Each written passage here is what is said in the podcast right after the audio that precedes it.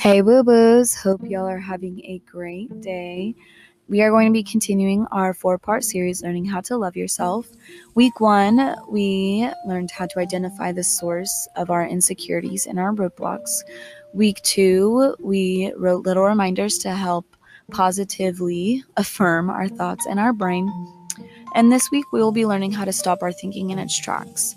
Now, when I say stop our thinking in its tracks, I don't necessarily take I don't necessarily mean to just stop thinking period because that's pretty much impossible. I don't know anyone who just doesn't think, but if I ever meet them one day, I'll ask how they do it. But what I mean by that is learning how to I- identify when a downward spiral is occurring, how to stop it, and how to move forward.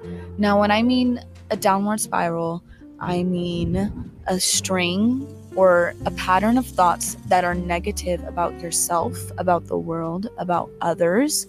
For example, it could be obsessing on something that you said that day, saying, Oh my gosh, did I embarrass myself? Oh my gosh, I'm so, or saying, Oh my gosh, I'm so embarrassed I said that. Oh my gosh, what if I offended them? Oh my gosh, da da da da da. Or saying, Oh my gosh, I will never find my soulmate. Will I ever be worthy of love? Will I ever be worthy of this job? Will I ever get this promotion? Just worrying about things that you cannot control or talking negatively about yourself and your worth and your value. We need to learn how to stop that because that is another roadblock in learning how to love ourselves. Now, when it comes to these downward spirals, I have them I have them more frequently than I would like, you know. And I think we all go through these, you know, those late night thoughts where you can't get to sleep and you just question everything and you just doubt everything.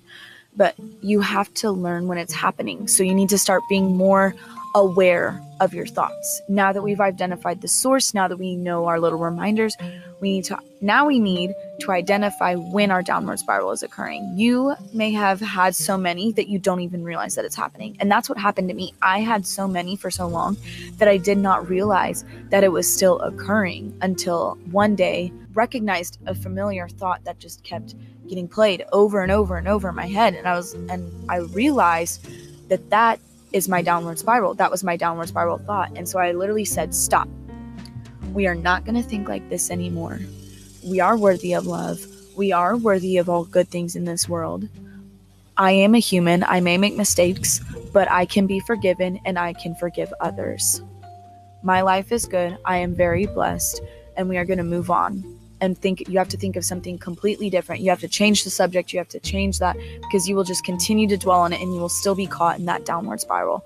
Now, I don't know about y'all, but something that I do whenever I realize that I'm in these downward spirals is I literally if I have a bad thought come into my head, I breathe it out into my hand like you know like you're spinning I'm like go like you know I do that and I literally throw it away. Like I take my hand, hold the thought and I throw it in another mm-hmm. direction. Like I'll leave the room and I'll throw it in that room. I know that sounds crazy, but it actually helps cuz it's a it's the release. It's the release of that thought and the bondage of that thought to you. And it can make you be free. Now, when I'm now that we've let go of the thought, we have to change the subject. So, for some of you, what might help get your thoughts off of that? Well, you have to ask yourself is it watching a movie? Is it watching your favorite TV show? Is it listening to music? Is it taking a bubble bath? Is it reading a book? Is it going on TikTok for three hours? Actually, maybe don't do that because sometimes that makes your thought reappear.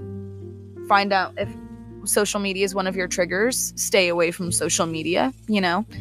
But for me personally, like gospel music really calms me down and there's two Bible verses that I really listen like I read over and over. It's Jeremiah 29 11 and then Isaiah 41 10, I believe.